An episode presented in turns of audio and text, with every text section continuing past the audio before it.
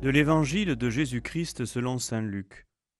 Chaque année, les parents de Jésus allaient à Jérusalem pour la fête de la Pâque. Quand il eut douze ans, ils firent le pèlerinage suivant la coutume. Comme ils s'en retournaient à la fin de la semaine, le jeune Jésus resta à Jérusalem sans que ses parents s'en aperçoivent.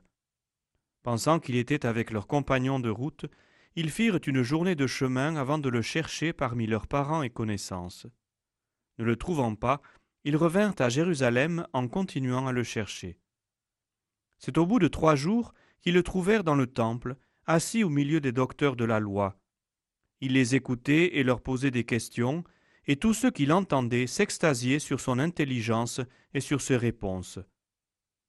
En le voyant, ses parents furent stupéfaits, et sa mère lui dit Mon enfant, pourquoi nous as-tu fait cela?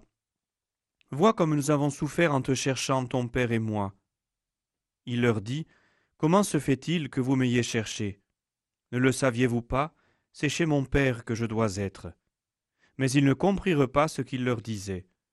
Il descendit avec eux pour entrer à Nazareth, et il leur était soumis.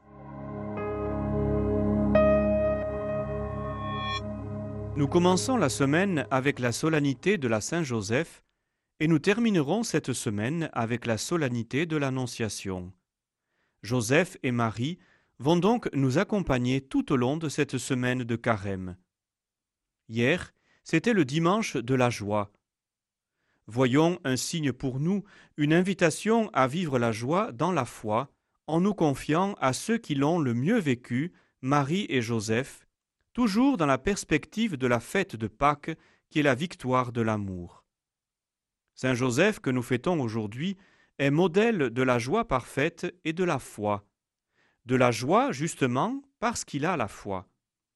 La foi est toujours source de joie, pas une joie passagère ou futile, mais de la joie qui habite le cœur, la joie du ciel, la joie provoquée par cette perception que l'on a des réalités célestes, la joie qui est le fruit de la présence de Dieu, la joie provoquée par l'amour de Dieu qui habite le cœur. Cette joie n'est pas terrestre, elle vient du ciel, elle nous fait déjà goûter ce qui nous attend dans l'éternité. Pourquoi parler de la joie alors qu'il y a quelque chose de dramatique dans l'évangile de ce jour? Marie, par ces mots adressés à son fils, manifeste une profonde angoisse. Jésus avait disparu, et cette disparition a été source d'inquiétude pour Joseph et Marie.